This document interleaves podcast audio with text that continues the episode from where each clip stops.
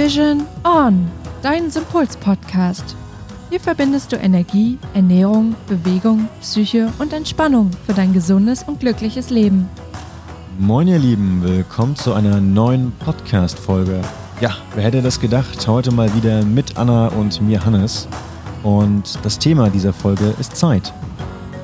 Die einen haben zu wenig, die anderen haben sie gar nicht. Und wir klären auf, aus welchem Grund er oder sie eigentlich keine Zeit hat und wie ihr euch zu mehr Zeit verhelfen könnt. Seid gespannt, bleibt dran und bis gleich.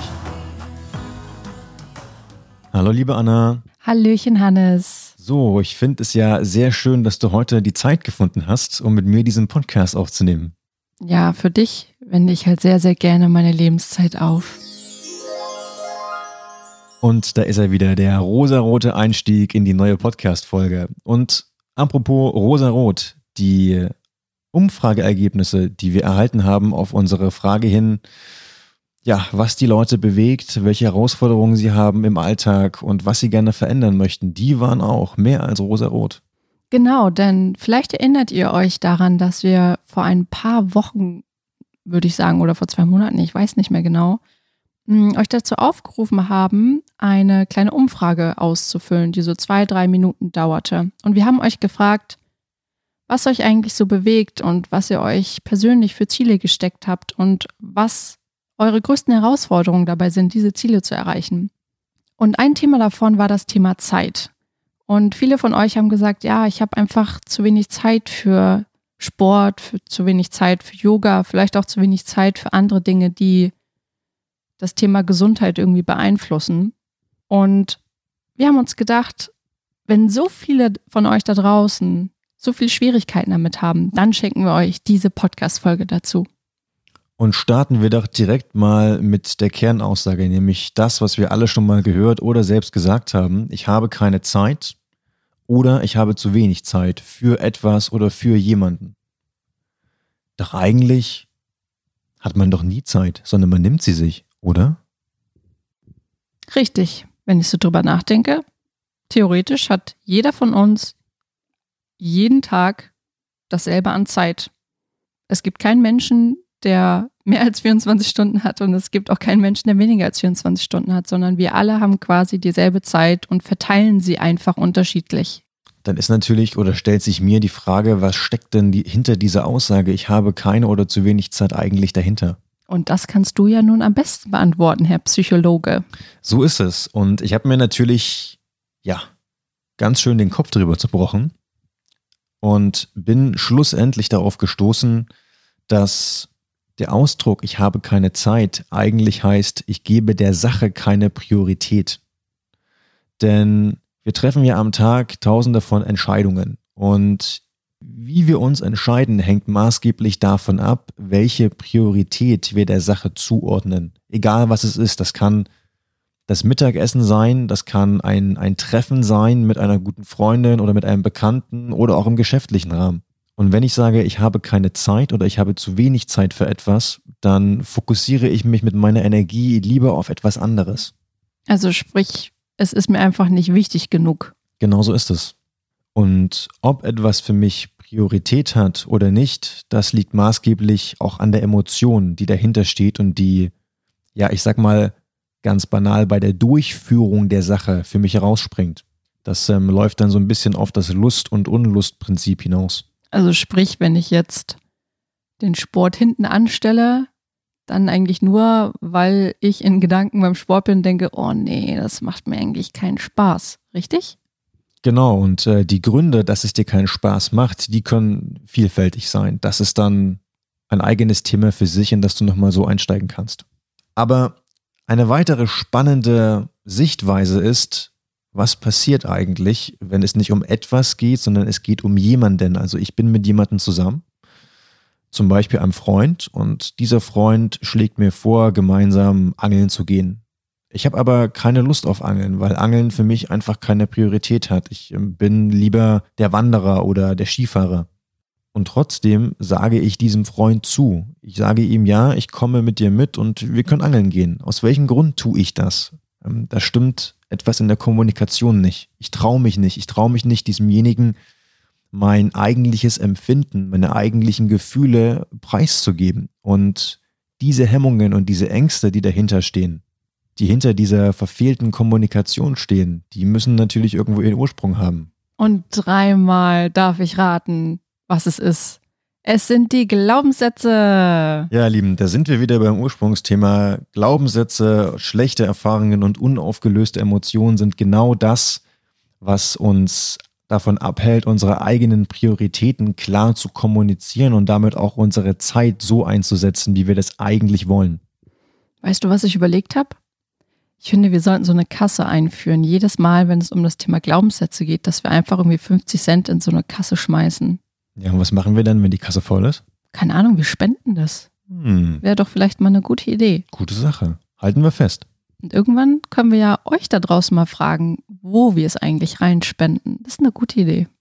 Aber dann bräuchten wir für die Zukunft noch so ein Kassengeräusch. Du weißt wieder, wenn, Ja, so wenn der Groschen fällt. Genau, wenn sozusagen. der Groschen fällt. Ja, das, das machen wir. Fügen wir für die nächste Folge dann ein. Aber zurück zum Thema. Also wir waren dabei, dass eben genau diese Glaubenssätze und unaufgelösten Emotionen also unsere Prioritäten verschieben. Und wir möchten euch mal ein paar Beispiele geben für Glaubenssätze und ihre Auswirkungen. Zum Beispiel, ich möchte es anderen gerecht machen, weil ich nur dann etwas wert bin. Das wäre jetzt ein Glaubenssatz. Sprich, ich stelle mich dann ja selber zurück.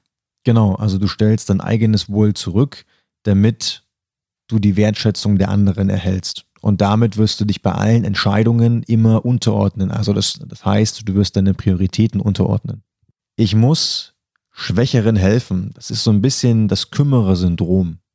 Schlussendlich zielt es genau auf dasselbe ab wie auch der erste Glaubenssatz. Du wirst dich halt, dich und deine Prioritäten wieder hinten anstellen. Und dieses immer wieder hinten anstellen der eigenen Prioritäten und das Erledigen von Aufgaben für andere führt natürlich dazu, dass du grundsätzlich weniger Zeit für die Dinge hast, die du eigentlich erledigen musst. Und bis zu einem gewissen Maß hat natürlich jeder Energie und kann gewisses leisten, aber ab einem bestimmten Punkt bist du eben über diese Leistungsgrenze hi- hinüber. Und wenn du, wenn du darüber gehst, dann führt das dazu, dass du deinen Körper massiven Stress aussetzt. Tatsächlich kann ich da auch aus eigener Erfahrung berichten, denn das war auch so ein Glaubenssatz von mir damals, den ich auch in der Therapie tatsächlich aufgegriffen hatte. Und es war genauso. Ich dachte halt immer, ja, ich muss halt viel arbeiten, damit ich was wert bin und habe dann zum Beispiel mal die Pausen hinten angestellt oder auch den Urlaub hinten angestellt. Ich habe, ich glaube, ich bin zwei, drei Jahre sogar gar nicht in Urlaub gefahren, habe mir auch keinen Urlaub genommen und dachte so, ja, brauche ich halt nicht. Und irgendwann nach drei Jahren habe ich dann einen Urlaub gehabt und das war einfach so ein einstellendes Erlebnis. Also ich bin richtig auch in Tränen ausgebrochen, weil ich dann erstmal gemerkt habe, was ich mir da eigentlich angetan habe und dass das so Zeit wurde. Und das hat auch meine Therapeutin dann zu dem Zeitpunkt gesagt. Sie hat gesagt, Anna, du kannst das immer weiter nach hinten aufschieben, aber der Drang wird immer größer, die Stimme wird auch immer lauter, sie wird sich nicht verstummen lassen. Ähm, oder es endet halt eben in der Krankheit, so wie es ja meistens ist, ne? wenn man eben diesem massiven Stress ausgesetzt ist. Also Leute, ihr müsst euch wirklich auch an erste Stelle stellen können. Es ist einfach so. Klar könnt ihr anderen Leuten auch gerne mal einen Gefallen tun oder Menschen, die ihr liebt oder lieb habt, aber ihr müsst eure eigenen Grenzen wertschätzen.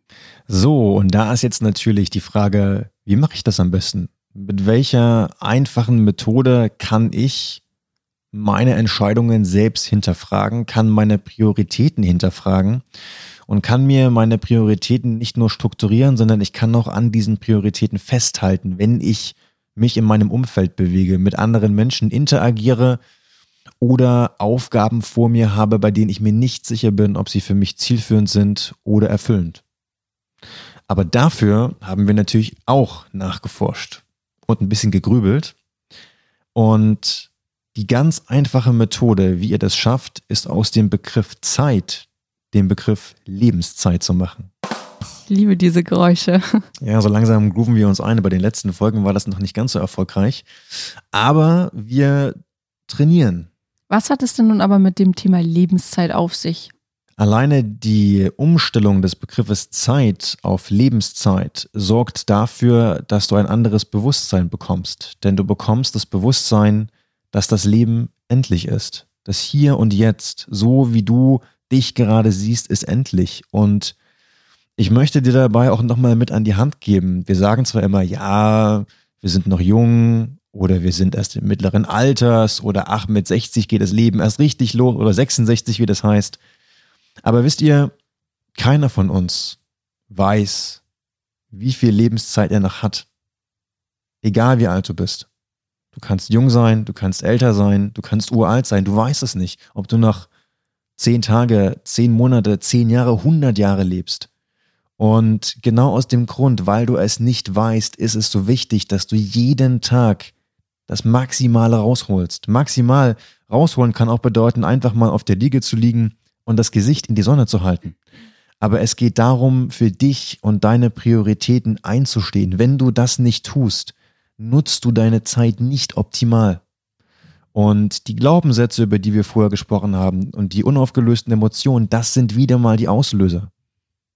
Das bedeutet, wenn du dir dieser Endlichkeit bewusst bist, dann wirst du merken, dann ist die Motivation viel größer, etwas zu tun, und zwar etwas, was dich erfüllt, was dich zufriedenstellt, was dich glücklich macht.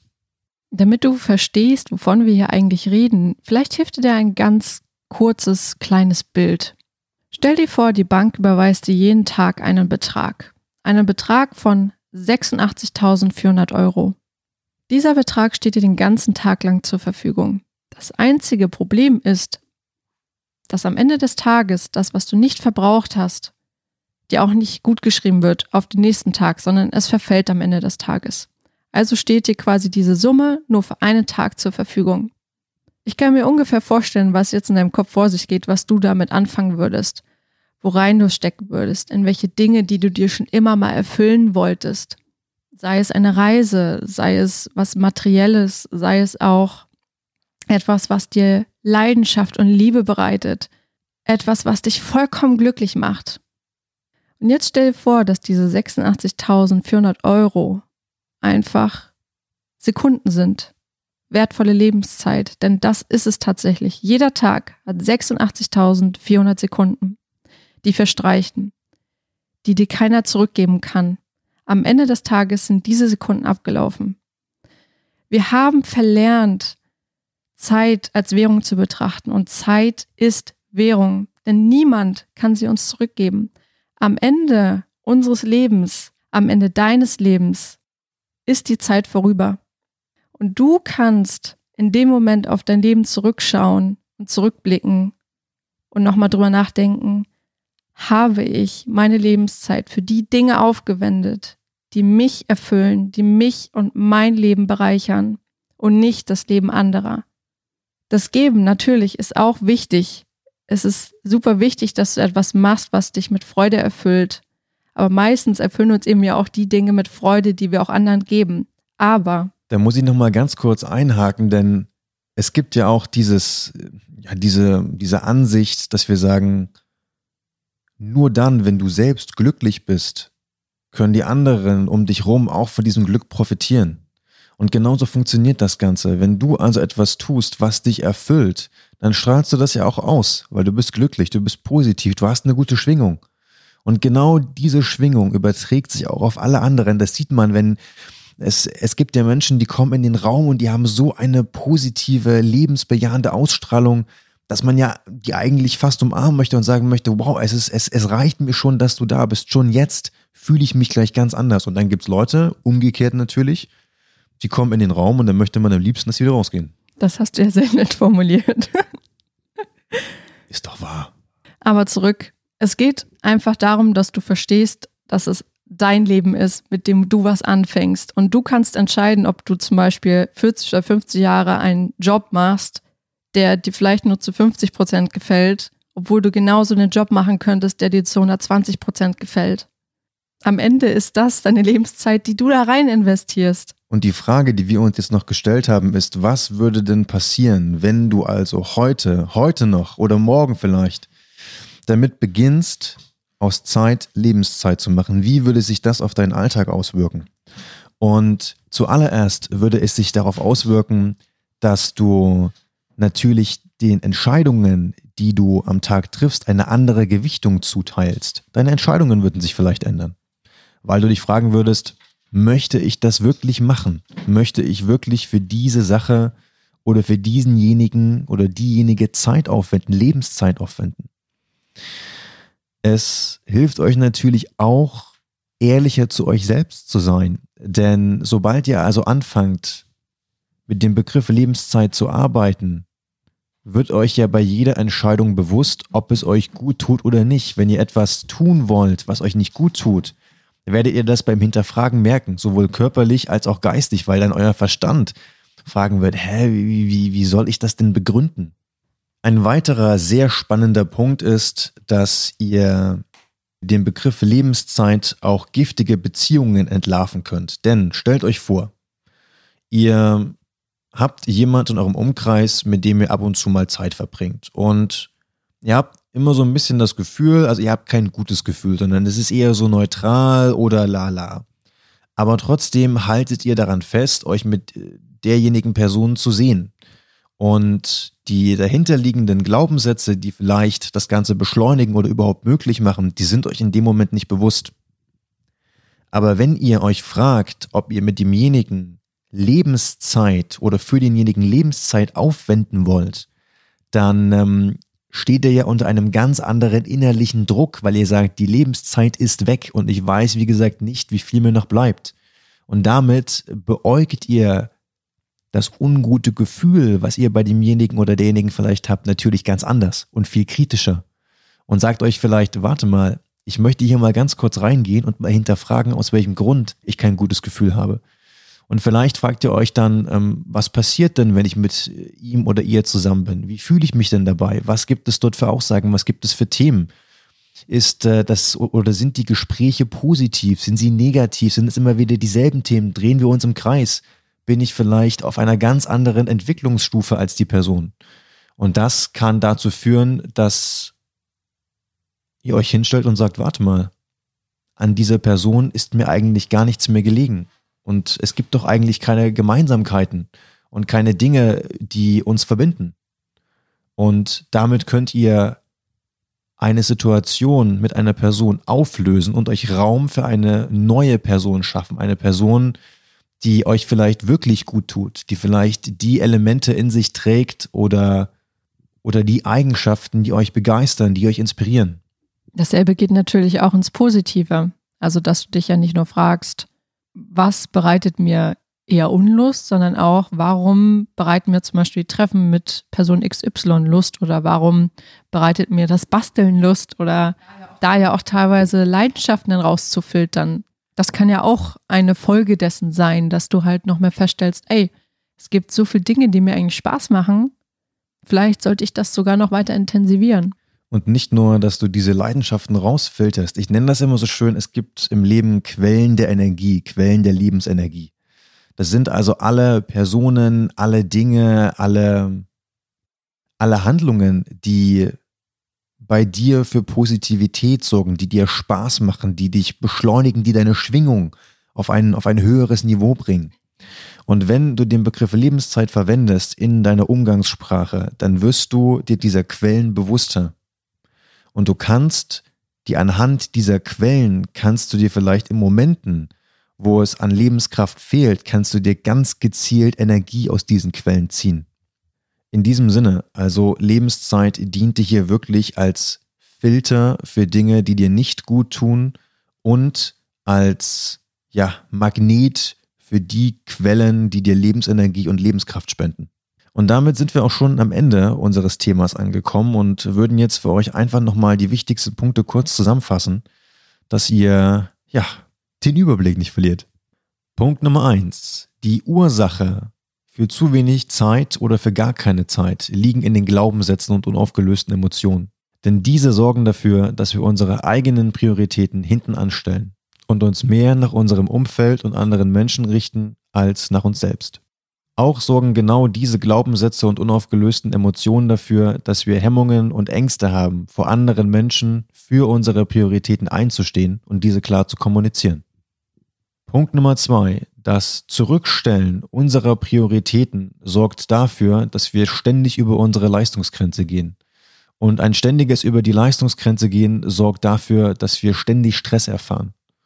Und wenn dieser Zustand zu lange anhält, dann endet das in Krankheit. Punkt Nummer drei. Es wird Zeit, dass wir unsere Zeit wieder als Währung betrachten. Denn Zeit ist endlich und unsere Zeit ist endlich. Und sie steht auch jedem Menschen zur gleichen Menge eigentlich zur Verfügung. Punkt Nummer vier. Die beste Möglichkeit, uns selbst mehr Zeit zu verschaffen, ist, den Begriff Zeit in Lebenszeit umzuändern. Denn Lebenszeit erinnert uns daran, dass alles im Hier und Jetzt endlich ist. Und das sollte Motivation genug dafür sein, jeden Tag alles zu geben und das Maximale aus seinen 86.400 Sekunden herauszuholen. So ihr Lieben, dann hoffen wir, dass dieser Podcast für euch gut investierte Lebenszeit war und freuen uns, dass ihr dabei wart. Wir freuen uns natürlich aufs nächste Mal. Und an dieser Stelle auch nochmal der Hinweis, wenn euch diese Folge gefallen hat, würden wir uns wirklich sehr über eine Bewertung von euch freuen, damit möglichst viele andere Menschen diesen Podcast auch finden können und anfangen können, ihre Lebenszeit auch wieder in die sinnvolleren Dinge zu stecken. So, Spaß beiseite, Leute. Wir hören uns dann beim nächsten Mal. Ciao, ciao. Tschüss. Vielleicht bist du ja der Mutant. ja, offizielles Mitglied der X-Men. So, und wir werden uns jetzt über die Sinnfrage des Wortes sinnvoll unterhalten. Echt jetzt? Ja. Ich mag das immer nicht, diese philosophischen, psychologischen Gespräche mit dir zu führen. Ja, ich kann den Wein schon riechen. Das ist auch immer so ein Klischee, ne? Der Psychologe mit einem Glas Wein in der Hand, aber das trifft bei dir einfach eins zu eins zu. Das ist kein Klischee, das ist die reine Wahrheit. Sozusagen der reine Wein. Muss man mal rein Wein einschenken. Ich wollte gerade sagen, dann hat eigentlich jeder Philosoph und Psychologe doch ein Alkoholproblem. ja, wahrscheinlich. Machen, ja, wahrscheinlich sind es einfach alles Alkoholiker, die nur Psychologie studieren als Deckmantel.